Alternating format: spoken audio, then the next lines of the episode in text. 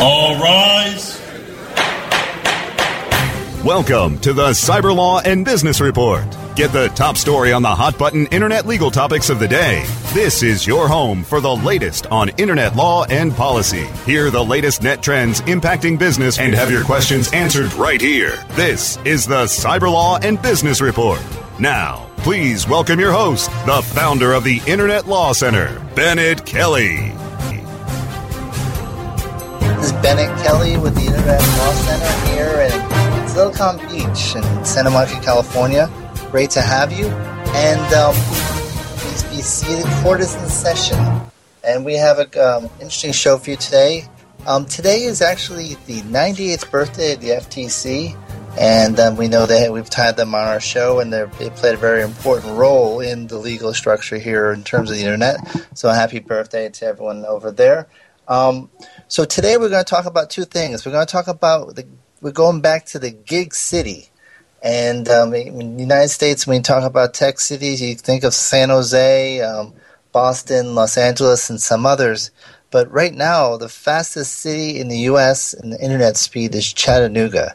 And we're going to talk about how they did that. Um, we have David Strom, um, who's a, a writer and um, who was going to be joining us and talk about his um, story on Chattanooga. And the second half hour, we're going to talk about voter I D laws, and it's uh, there have been a number of states that have changed their voter requirements to uh, impose certain uh, I D standards in order to be um, to have a valid vote.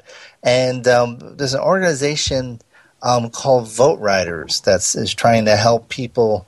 Um, they're on the web. They're trying to help people navigate how to vote and to make sure they have the proper I Ds. And we have Kathleen Unger, Um, the founder of VoteRiders, is going to join us in the second half hour. So without further ado, um, I want to welcome David Strom. Um, David, are you with us? Hello, Bennett. Nice to be here.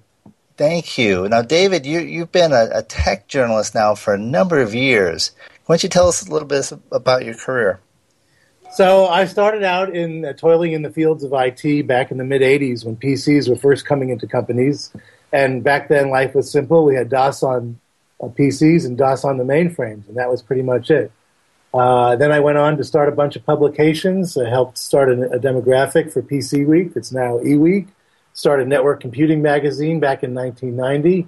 And now I write for a bunch of different pubs, ReadWriteWeb, Network World, GigaOM Pro, Slashdot, Doctor Dobbs. Uh, I run the DICE uh, security community, and I also uh, do some work for Redmond Channel Partners. So I'm all over the place, uh, just freelance writing. Well, you wrote a very interesting piece on Chattanooga, the Gig City, and I'm, I'm curious, what led you to want to do that? Well, I heard about it and wanted to see it firsthand, and then when they were having the, the Gig Tank and Demo Day where they had the startups uh, pitch their their businesses, uh, and it was an opportunity to go down there and meet some of the folks from the Chamber of Commerce, from the uh, electric utility that's behind the whole infrastructure, and get to talk to some of the the businesses that are that have moved to Chattanooga. So it was, was too good an opportunity not to pass up. And when you told people where you were going, what was the reaction? Huh? Where? Huh? Chattanooga? Chattanooga has what? Internet there? You know, isn't it in the you know the hills of Tennessee? Uh, so yeah, most people had never really heard of heard of it in terms of uh, tech area, uh, and so that was a great story then because you really. You really could explain what it what it does. You know, the fact that Google is putting their fiber into Kansas City and they're getting a lot of press there, but they're just getting started. Chattanooga's been doing this now for three years. And um, so Chattanooga is called the Gig City because they have a one gigabyte um, per second uh, download speed, right? Download and upload. It's completely symmetrical. And in fact, that's really important because a lot of people have promised high-speed internet and they throttle it in one direction or another. And the the uh, the folks at the electric utility there, E P B, uh, said, well, no, we're going to do it symmetrical. We're going to have uh, lots of fiber to every business and every home within the city limits. So it's a six hundred square mile area, and they've wired everybody up. You know, I found the story about how they, they came about doing this. Um The um, utility is it, it's a municip- publicly owned utility. It's a municipal utility, right? Right. And they were going to try to move to a smart grid, um, partly because of to deal with issues they have on um, to deal with issues that they have concerning um, outages during um, tornadoes, tornadoes, and uh, very intense uh, electrical storms. You know, it's it's not an area of the country that gets a lot of press, like South Florida, for example, with their hurricanes, or the Gulf Coast. But uh, they do have a lot of outages, and in fact, uh, the smart grid has has done what uh, was intended. They've cut their outages by more than forty percent, uh, and they've also saved a lot of money in terms of replacement power purchases and repairs, and uh, customer service has gone up considerably. So it's not just that everybody can download the latest uh, American Idol episodes, but it's uh, you know, there's a real there's a real benefit, a business benefit there to their their own business. I mean, if you think about it, you know, the electric grid was put in place many many years ago, and a lot of them were just manual power switches.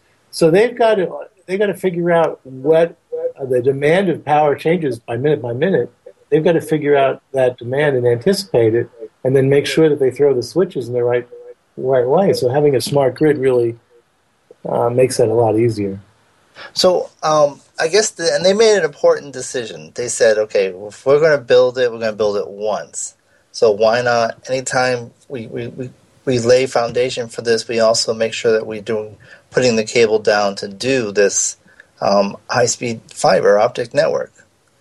And th- that seems to be a very good, wise decision. And um, did you talk to them at all about that? Yeah, I mean, they had to really, they had to really make it ubiquitous, because they, you know, they deliver power everywhere. So it's not like they can put it in one part of the city and not in another. Uh, in order for a smart grid to be functional, it has to be a complete grid. So by the, you know, they they they really they were smart about how they did this, and even Google is not putting it in everywhere in K C. Initially, they're they're cherry picking certain areas that they think are more likely to get internet users and things like that. Um, so uh, that, I think, is a very important point, is that it has to be ubiquitous. It has to go to every single place in the city so that people can can take advantage of it no matter where they live and no matter where their offices are. Now, the, the Google um, situation, you know, Google just recently picked Kansas City as the place to uh, where they're going to launch Google Fiber. And uh, I believe uh, it based on, you know, who... And they were going to launch it in areas where people signed up above a certain threshold. But I believe they did get ninety percent or so of the Kansas City areas. But, yeah, that leaves ten percent that that has been probably part of the digital divide before and now is more so with such a move.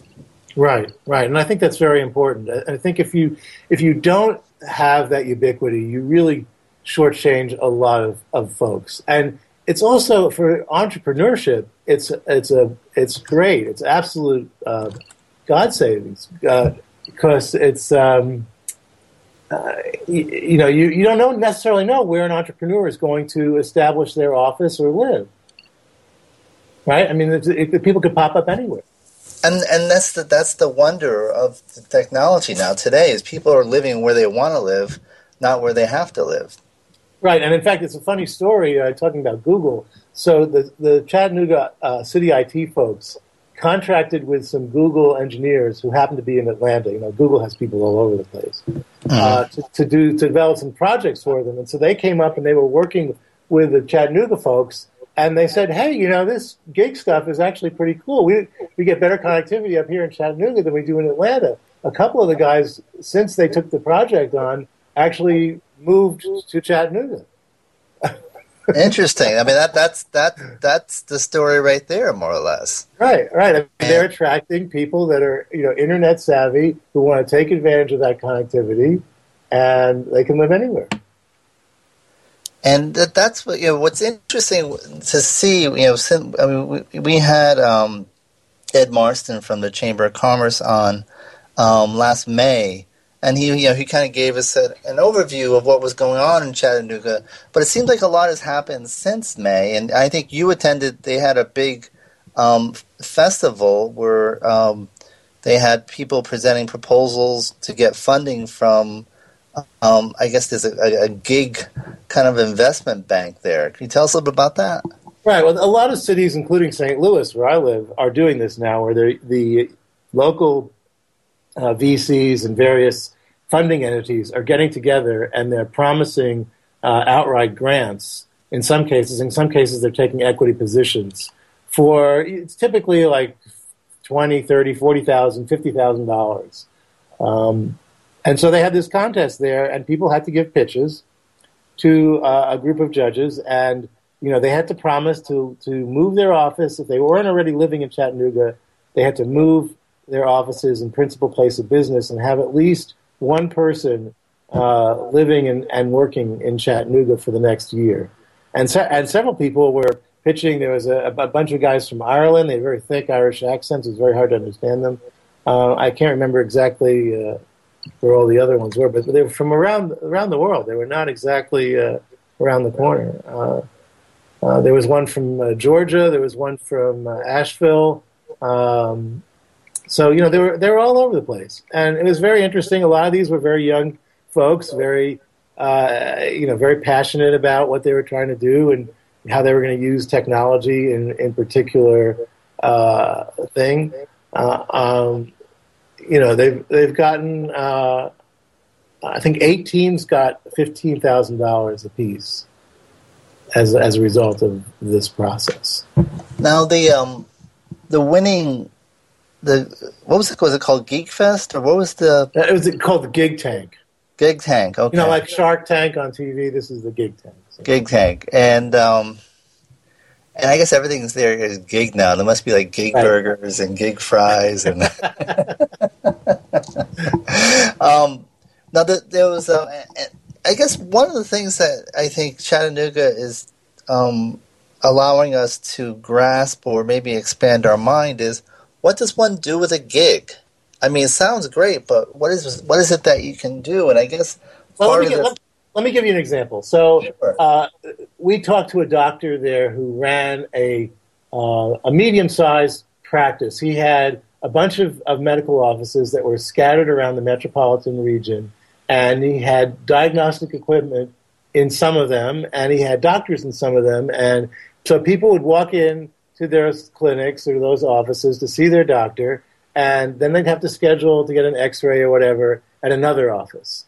And then they, you know, once that x-ray was taken, then they'd have to ship the film or they'd have to ship the image to the to the doctor who was actually going to do the diagnosis. Well, those weren't, even though it's, they were all in Chattanooga, they weren't necessarily all nearby each other. They weren't around the corner. And sometimes doctors weren't available who, you know, because of emergencies or whatever. So they, they had a, a scheduling problem, a routing problem. They had a, a utilization problem with all of their various talent. Well, having a gig, you know, you can imagine uh, an x-ray or a typical medical scan is a lot of bytes. It's it's like a movie. It takes a long time to download if you've got a very slow connection. Well, having that gig means it comes in in a matter of seconds. So it doesn't really matter where the doctor is. He could be working at home. He could be in the hospital. He could be, you know, d- doing something else at a different office.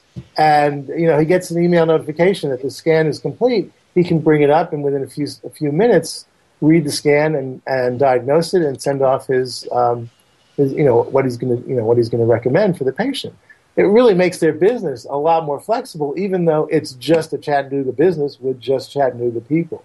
I mean, so, and that's just a doctor's office. That's just I mean, a doctor's office, yeah. I mean, which you know, it, granted, there's some technology involved, but relatively on the scale of things, it's it's a low tech enterprise, right? And Um, imagine what it means for a more, you know, complex enterprise. And I, I think that what was you wrote about, um, or I, one of the articles I read was about the um, the, the the people that won the contest at, at Gig Tank, and there was something about, uh, and it was actually cheaper at that time um, f- if a, a California researcher uh, was generating a terabyte of data. It was actually cheaper to fly to London and deliver it to, you know, their compatriot in London, there um, rather than transfer it over the internet. Yeah, I, I I believe it. I mean, you know, you put a, you put a terabyte hard drive in a FedEx envelope. That's a pretty good connectivity. You know, granted, it's not going to get there the next day. Right. But the city itself has a lot of applications. Uh, I wanted we spend some time to talk about that because I think that's very interesting. But they they wanted to leverage this network for their own operations. And for example, um, there was a city park that was downtown where um, they wanted to make sure that, in the interest of public safety, that people perceived that the park was safe, including at night. And so they had lighting uh, put into place in the park, but they didn't want to blast the lighting when it wasn't needed. And they had a series of flash mobs that started to congregate there, just people sort of texting each other saying, let's go meet down at the park. And all of a sudden you'd have this crowd of people. Well, the city can monitor the park usage because they've got video cameras and other kinds of sensors, and they replaced their uh, lights with uh, L E D lights that can be turned up in a second. And so when they saw the flash mobs congregating, they just zapped them with light, and all of a sudden those people dispersed. So they didn't have to go in there with a lot of riot gear or, you know, heavy-handed policing. You know, they just turned up the lights, basically, and everybody left. Um, you know, they also could scan license plates on the cars in the parking lot uh, and and see, uh, you know, who was, who was there. And they caught several people that had outstanding tickets or warrants or things like that. Um, so they know now, you, you know, if you have a stolen car, you don't park it in the downtown uh, park parking lot. I think, you know, yes, and I, I read about uh, how they're able to, you know, coordinate now traffic lights and things like that. And, and just in looking around at some of the literature on the gig, it's interesting to see how other cities are watching Chattanooga to see what services they can provide. And uh, so it's definitely um, I, an area that everyone's uh, looking at, both from you know, a business, a technology, and a government center. And uh, we're going to talk about that in a little bit. Um, first, we have to take a short break. Um, but when we come back, you'll be listening to the Cyberlaw and Business Report. And we have David Strom, and we're talking about the Gig City. Be back after these messages. Stay tuned for more of the Cyberlaw and Business Report after this brief recess for our sponsors. Rise, links, and web indexes. Take a bow to the largest link map in the world, Majestic S E O. Majestic S E O wields its virtual sword with speed and accuracy to deliver detailed reports of your company's link data and that of your competition. Let Majestic S E O make you your own king of internet marketers and join the crusade of clients and agencies that have chosen the noble choice for link intelligence. Majestic S E O dot com.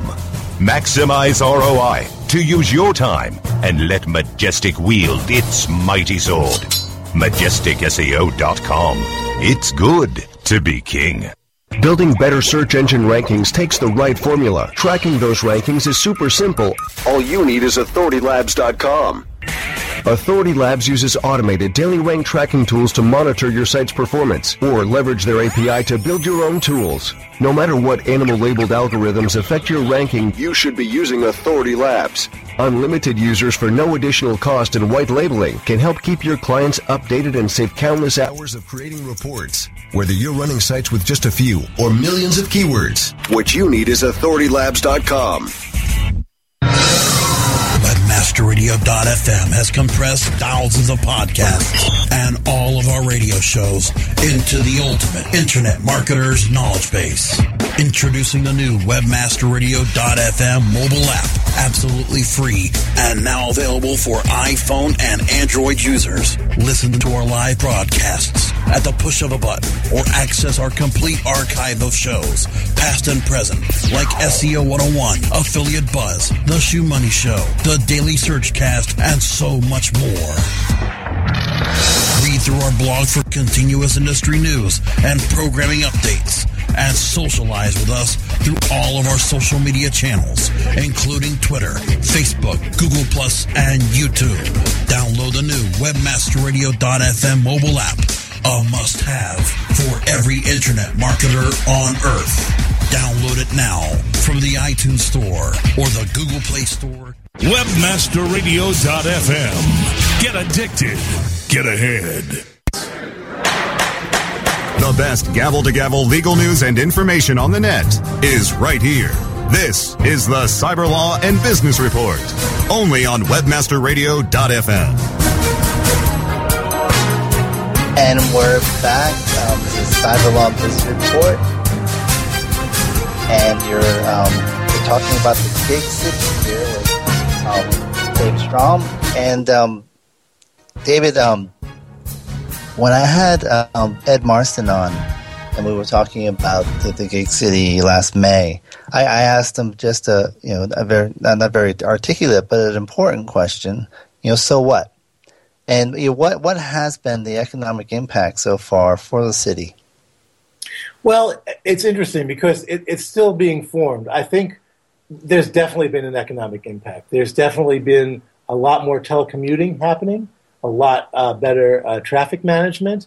Uh, there's, they've been able to attract in, employment to Chattanooga. Uh, the city used to have a hard time uh, filling I T positions uh, for their own internal I T network. They, the last ten people have been filled from out-of-towners who have come to come there because they heard about the Gig City and wanted to live there. You know, Chattanooga was uh, the first place that Coca-Cola was bottled in the early nineteen hundreds. And it was because it was a transportation center. It had all that river magic that was going on there in that corner of Tennessee. Well, they're trying to do the same thing now with gig Ethernet and deliver Internet traffic to all sorts of other places. So I think it's still it's still being measured, but there's definitely a positive upswing, um, and there's definitely an economic impact.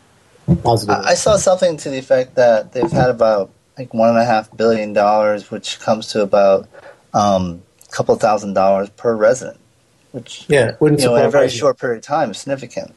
Yeah, it wouldn't surprise me at all. I, I think the uh, you know they're doing all the right things, and and soon, a few years from now, we're not going to be talking about Chattanooga or Kansas City. We're going to talk about how every city is going to do something like this. It's really just part of the basic infrastructure that you have to provide.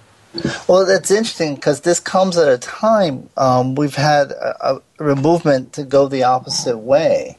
Uh, there were a number of states that actually passed legislation banning cities from having, you know, the equivalent of what um, Chattanooga has. It's just their own, you know, public Wi-Fi.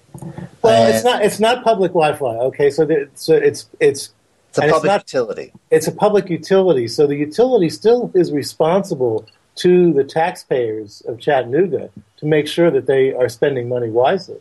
Um, and, you know, this was not done to attract uh, I T-related entrepreneurs or, or civic progress or to encourage telecommuting or improve city services, although all those things have actually happened.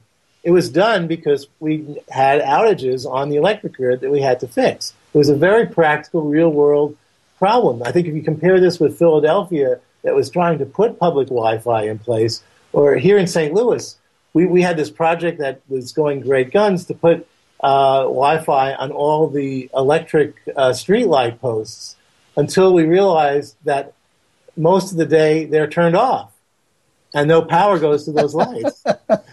So it was like, uh-oh, we had like one of these, oh, you know, oh crap moments, uh, and it never went anywhere because we can't really turn the lights on during the day. That's not a practical solution. And, and that's that's when you have a press release where the, the subject line is dope. right, right. You know, and A T and T was involved in that project. I mean, you think if anybody should figure that out, it would be somebody like A T and T. Yeah, I mean, Bell Labs, and you know, they probably wired the pole to begin with. Um, amazing. But it, um, there's also a, a debate over, you know, to what extent should Um, the free market uh, determine um, whether you know, the broad, broadband expands. So, you know, what is the role of government in this? Has been kind of a debate, and you know, a lot of people pointing to the fact that Google, you know, entered Kansas City on their own, but it, you know, they also did get huge subsidies and yeah, you know, sure. pullbacks from the city to get there. Well, nobody and, debates whether you know we just re- repro- uh, uh, replaced and improved one of the oldest interstate highways Uh, through Saint Louis. And I forget how many tens of millions of dollars were spent on about ten miles worth of road. I think it was like two million bucks a mile, something like that. Um, and nobody debated whether we should do that or not. You know, the freeway was falling apart. You know, the roadbed was literally dissolved after fifty years of, of travel. Uh, you know, should private enterprise, you know, I'm going to pay for one mile of that freeway and not let anybody else go on that one mile? No, I mean, it's ridiculous. It's a public entity. It's part of the public infrastructure that uh, affects the quality of life and the business and the lifeblood of the city. And I think we have to start thinking about Gig E as as as part of that. Uh, you know, the, I, I think the key message from Chattanooga is you don't just build out a fiber network just for internet connections. There's got to be a business justification. You've got to have symmetrical service, both up and downloads, both a gigabit. You've got to look at both the small and the large employers because there's benefits to both, and you want the small employers to stay in the city and grow and attract new small entrepreneurs, right. And you also want the big guys to keep their people too.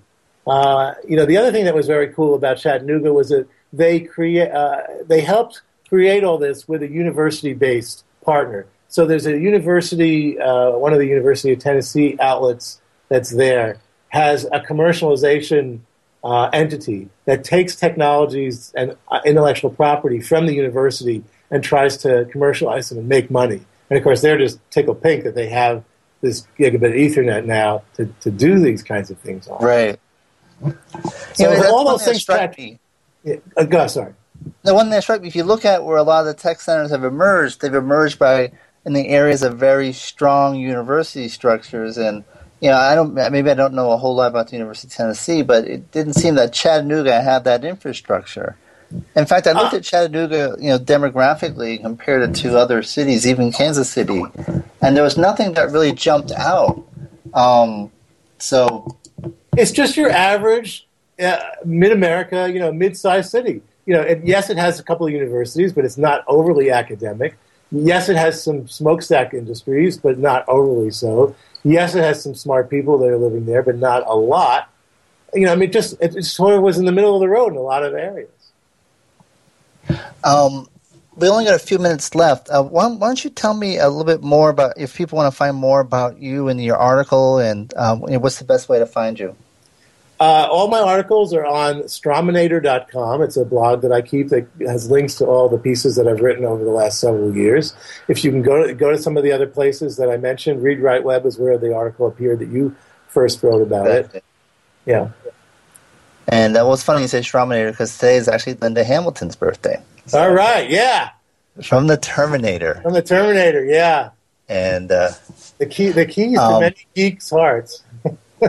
and uh, but okay, so we um, this is the part where we, we usually do some um, quick speed questions uh, just to kind of give flavor and um, and so um, iPhone, Droid, or BlackBerry?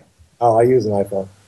And. Uh, If you had to have three people who are alive to invite to dinner or drinks, who would they be? Well, three of my favorite data scientists are Hillary Mason from Bitly, Jeff Jonas from I B M, who's an I B M fellow that never got a college degree, and uh, the Chicago crime developer Adrian Holovaty. So those are three that I think would be fun to have. And you can take them to dinner in Chattanooga. Okay, what's the next yeah. big thing? What's the next big thing? Oh, gee, I don't know. Uh, getting maps to work right. I thought you were going to say the cards repeat. Yeah, um, that would be nice, yeah. And then Reagan or Clinton? Oh, Chelsea Clinton, of course. Oh, of course. And uh, so I want to thank you for joining us. I think this is a, an interesting issue to watch. And, uh, you know, I think what's happening in Chattanooga and Kansas City is really going to, um, especially in light of the fact that we've fallen behind worldwide. I mean, they're, they're showing us a path of where we can go. Exactly. And uh, I think you did a great job in, in highlighting, you know, what, kind of what's going on in that city. So definitely check out David's article, and uh, um, I want to thank you for joining us, and uh, hope you consider coming back. As are you going to go back to Chattanooga? Oh yeah, sure. It's not that far away from where I live. So, so well, definitely keep us posted, and um, thanks again for joining us.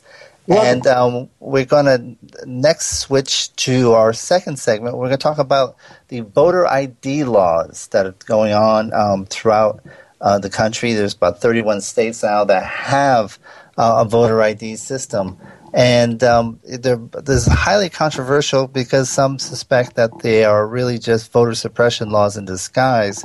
But there's um, our next guest actually has worked and launched an organization to try to help Um, citizens figure navigate and figure out what it is they need and how they can get it.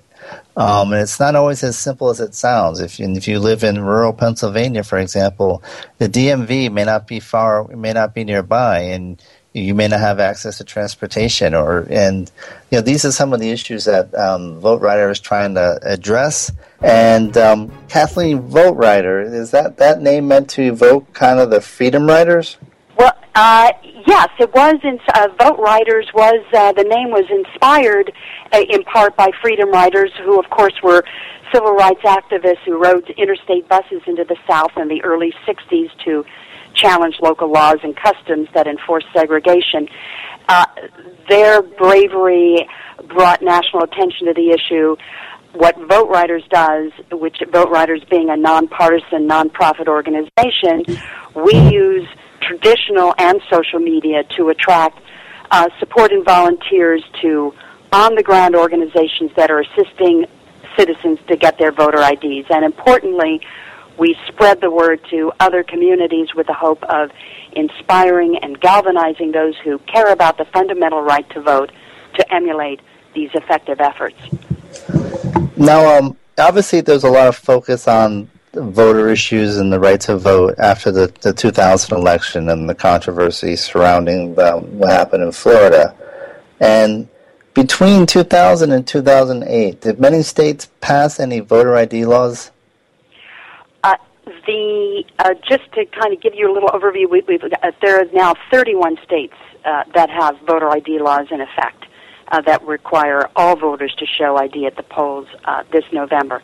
Uh, Since two thousand one, nearly one thousand voter I D bills have been introduced in a total of forty-six states, uh, uh, and uh, the, the key years to highlight before twenty eleven uh, uh, were in uh, two thousand five, when Indiana and Georgia were the only states with strict photo I D laws, and then two thousand eight, when the U S Supreme Court upheld the Indiana law, even in the admitted absence of any evidence of the of the type of voter fraud these laws are alleged to prevent, but but also in the admitted absence of any evidence of of of uh, you know or, or you know disenfranchisement, let alone racial dis, uh, racial discrimination in its impact. So this these some of these voter I D laws will likely go back up to the U S Supreme Court, because Uh, there now is plenty of evidence of, of groups being uh, disenfranchised, uh, including on a racial basis. And that's uh, that's some of what's been troubling about the laws. I, I asked about the time period because, it, you know, of the thirty-one laws, it seems almost, you know, twenty, twenty-eight or so or more were were done after um, we had a, a huge black turnout and elected the first black president. And so now all of a sudden there's a need for voter I D laws, and, and you have open, you know, even statements more or less to the effect that that's the desired goal, is to really have a, a pre-two thousand eight turnout, um, regardless of whether or not that's the will of the people. Right. Well, uh, so, and it really accelerated uh, uh, last year in, in twenty eleven with with uh, legislation introduced in thirty-four states, uh, and and uh, uh, so and this year legislation was introduced in thirty-two states, uh, including new voter I D proposals in fourteen states, uh, proposals to strengthen existing voter I D laws in ten states, and bills in nine states to amend to amend the new voter I D laws passed in twenty eleven. So, and then you had four new voter I D laws passed in in Minnesota, which has uh, you know something on the ballot to see if that's going to go, uh, at whether there'll be an uh, an amendment to the Constitution. Plus, New Hampshire, Pennsylvania, and Virginia. So, um, you're, you're but uh, the acceleration post two thousand eight really picked up in twenty eleven. After, of course, the twenty ten. Election, when uh, when there were uh, you know a lot of uh, Republican legislature legislators uh, voted into office in a, in a in a number of states. Now, there's been a lot of focus on Pennsylvania. Maybe that's a good state to talk about in in terms of what you guys were doing um, and, and that using the internet and helping people understand what it is they need. Um, in terms of relatively to other states, how restrictive is Pennsylvania on voter I Ds? In terms as it, not as it was drafted, not how it's been changed since then. Right. Well, uh, you, you, just you're you're so right. Of the thirty-one states, there are various levels of, of challenges that citizens face, and, and and let's be clear: those people who are, uh, you know, at, at risk of being disenfranchised are primarily those who do not have a current driver's license in the states in which they live and vote. So, Pennsylvania. Um, Uh, the their law passed this past March, and uh, it's one of the five strict uh, voter I D states. Strict meaning voters who fail to show uh, a photo I D. Uh, you know, one of the ones that are are, are required under the each state's law are will be given a provisional ballot, and they'll have to show up after the election within X period of time. Uh, with their voter I D in order to get that provisional ballot counted. So uh, Pennsylvania's law that was passed in March requires a copy of your birth certificate with a raised seal and, of course, legal documentation of any change of name since then, uh, all of which, of course, costs money and can take a lot of time. Plus, you need a Social Security card, plus two acceptable documents showing your name and address. Now, the enactment of the Pennsylvania law has undergone serial changes, such as um, allowing electronic confirmation of your birth in Pennsylvania, but which then forced citizens to visit PennDOT, which is their version of the D M V, twice. Then, where you need to give only your Social Security number rather than needing your card, then allowing you to get a voter I D with lesser requirements only if you prove you're unable to get the documents that the law requires, and so many other changes until literally yesterday when the requirement uh, for two documents proving your residence uh, was eliminated. Uh, this, it's kind of been on a daily basis, all this Uh, tinkering. So uh, everyone just is to be very clear, confused. The elimination is, is administrative. You know, there's been no legislative change. It's just they're Correct. not re- demanding it. Right. It's all coming out of the the Pennsylvania exactly Department of State, and uh, so everyone, including importantly the the PennDOT personnel, are are, are confused now. And now, uh, uh, Bennett, here's the big picture in Pennsylvania. What I call the insurmountable gap for those registered voters without I Ds. When the legislation was under consideration, the government repeatedly advised that only one percent or over eighty thousand voters would need to get their voter I D. A later analysis showed a discrepancy of seven hundred fifty-nine thousand registered voters without state I D. And then a University of Washington professor at the trial challenging uh, the voter I D law, uh, sh- revealed a study where up to one and a half million voters would be disenfranchised. So to put this all into perspective, Pennsylvania announced on September eighteenth that only nine thousand four hundred seventy-eight voter I Ds had been issued. nine thousand four hundred seventy-eight versus a million and a half, or seven hundred fifty-nine thousand, or even eighty thousand plus. Well, I mean, let's address one of the, the common statements I hear from others, excuse me, is, and it was actually made by the sponsor recently. He was on a talk show, and he was asked about um, Governor Romney's forty-seven percent remark, and um, um, the um, Representative Metcalf, the sponsor of the bill uh, in Pennsylvania, said that um, forty-seven percent of the people are living off the public dole, living off their neighbors, hard work, and we have a lot of people out there that are too lazy to get up and get out there and get the I D they need. If individuals are too lazy, the state can't fix that. And so there's a perception that if people aren't getting I Ds, it's because they're just lazy. And um, it, how real is that? I would say the correct perception is if you're not a lawyer, forget about it. Okay? It's that complicated. all right? So uh, if you don't have uh, a copy of your birth certificate with a raised seal, it could be because uh, uh, the where your your birth certificate was located, whether it was your home or the hospital or the the building of records, burned down. Okay, so how do you go about getting a copy of your birth certificate? How do you do that if you were born by a midwife or at home uh, or somewhere where there is no not the state recognized form of a birth certificate? It it in South Carolina, for instance, uh, that takes paying a lawyer somewhere between seven hundred fifty dollars and two thousand dollars.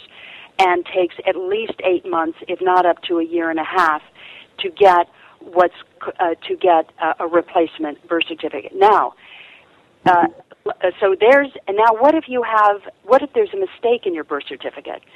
Uh, to correct that mistake in Wisconsin, that costs two hundred dollars. That's on top of getting the you know a copy of your birth certificate in the first place, which is twenty five to fifty dollars. Then.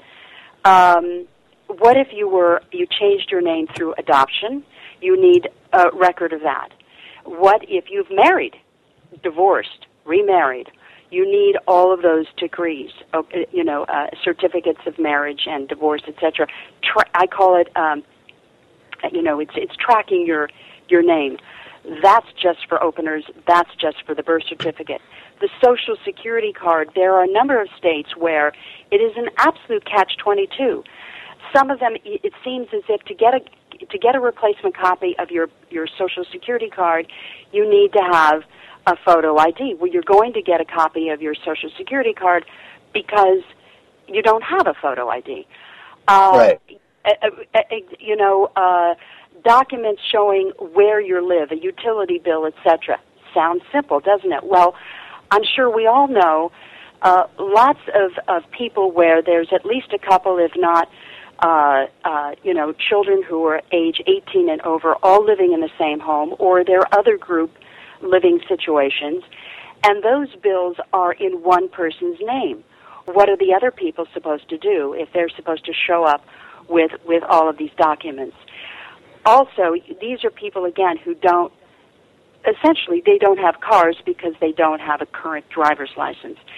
Your, your local D M V can be one hundred miles away, and the days and hours it's open can be few or even rare. My favorite one is in Wisconsin, where there's a, a D M V that is open uh, every fifth Wednesday of the of the month, which means that that branch is open four times a year. Okay, a- so, except during the, except during Green Bay season. When, yes. uh, But you know, there's, there's an important thing that gets I, I, you often don't hear. There actually is a provision in the Constitution, the twenty-fourth Amendment, that says the right of citizens of the United States to vote in any primary or other election for president or vice president, for electors for president or vice president, or for senator or representatives in Congress shall not be denied or abridged by the United States or any state by reason of failure to pay any poll tax or other tax. And, you know, to, it sounds like paying a couple hundred dollars just to get your birth certificate to um, get an, get the I D to, so you can vote is a poll tax.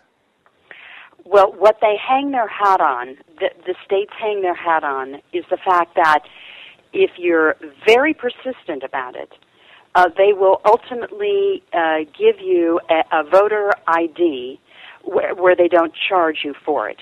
What is... What what belies that and is that to get the underlying documents to to for, for where you're at the point where you can get the voter I D, all of those cost money.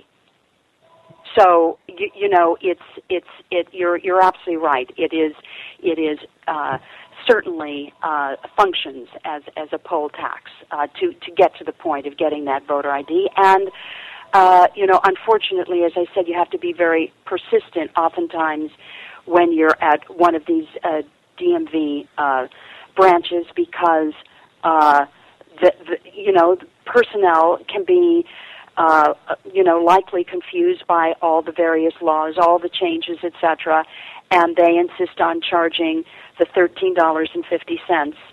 Uh, Pennsylvania is now um, at the point where they're saying, okay, if you give us all the documentation, including the receipt showing you paid for it, we will reimburse you because you shouldn't have had to pay for, ultimately, the voter I D.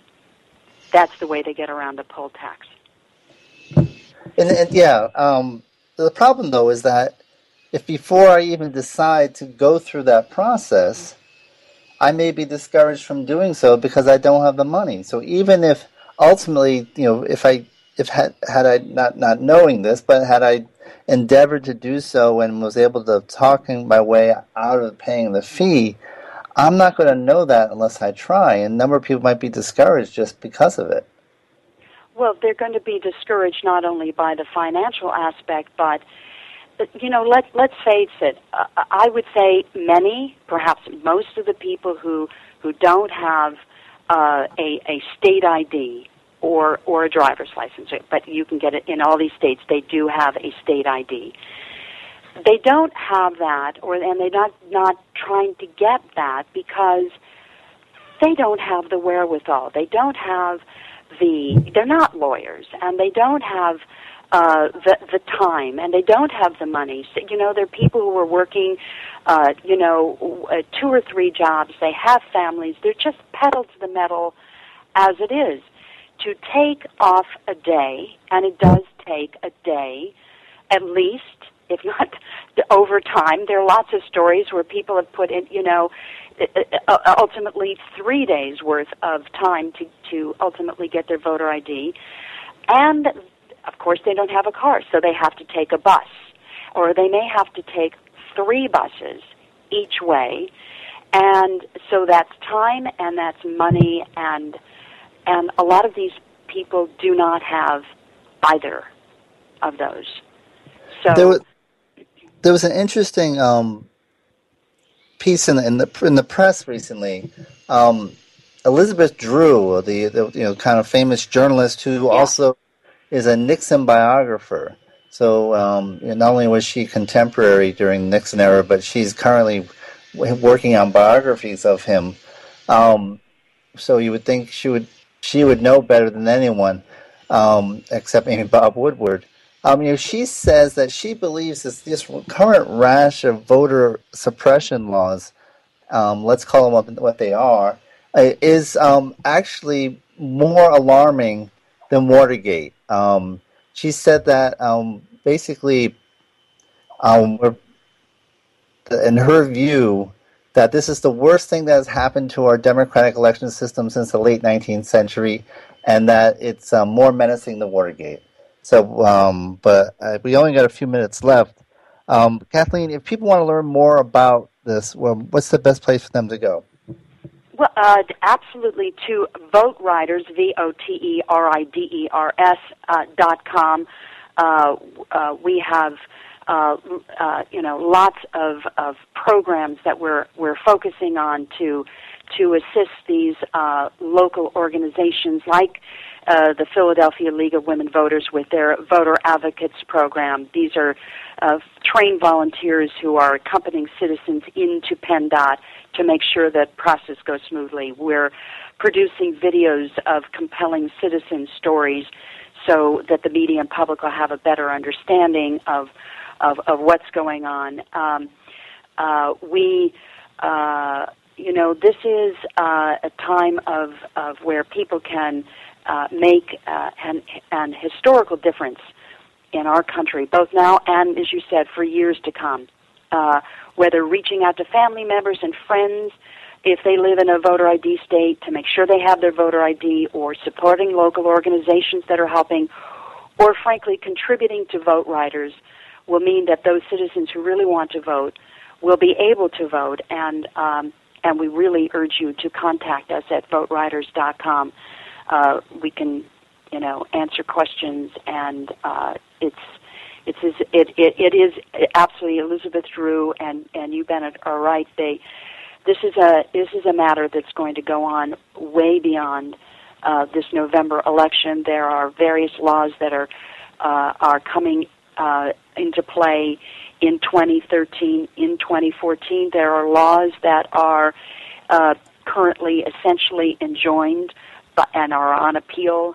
So it's uh, uh, this is this is something that we all need to pay attention to, uh, so that uh, you know, American citizens can exercise well, their fundamental right to vote.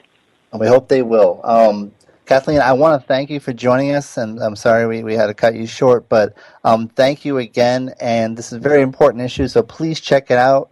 Um, I wanted to say a shout-out to all those participating in Social Media Week uh, all over the world. Um, I hope you're enjoying it. Um, we've been attending some of them, and we may be talking about this on our next show. Um, but our next show will feature um, the blogger who is the most um, watched and feared blogger in China, and he's located here in the United States. He's a Duke University grad, and we're going to have him next week talking about how he is rocking the other half of the world from his own little private domain in North Carolina. Um, so I want to thank you for joining us again for Cyber Law and Business Report. Um, court is adjourned. I hope you'll um, come next um, from we broadcast live from the Internet Law Center in Santa Monica, and be sure to load our A Webmaster Radio radio app, so you can take us with you. Um, you can take me to lunch, and you don't have to buy me anything. So I want to thank you, everyone, again for joining us. I want to thank our guests for such um, in, their insights, and um, look forward to talking to you next week. This is Bennett Kelly with the Internet Law Center. Court is adjourned. See you next week. This has been a presentation of Webmaster Radio dot f m, the world's largest business-to-business radio and podcast network. We welcome you to sample past episodes of this program, as well as our complete library of programs, on demand or on the air via our twenty-four seven live audio stream at w w w dot webmaster radio dot f m. The opinions expressed on this program are those of the guests and hosts and do not necessarily reflect those of Webmaster Radio dot f m's management or sponsors. Any rebroadcast or redistribution without authorized consent of Webmaster Radio dot f m is prohibited.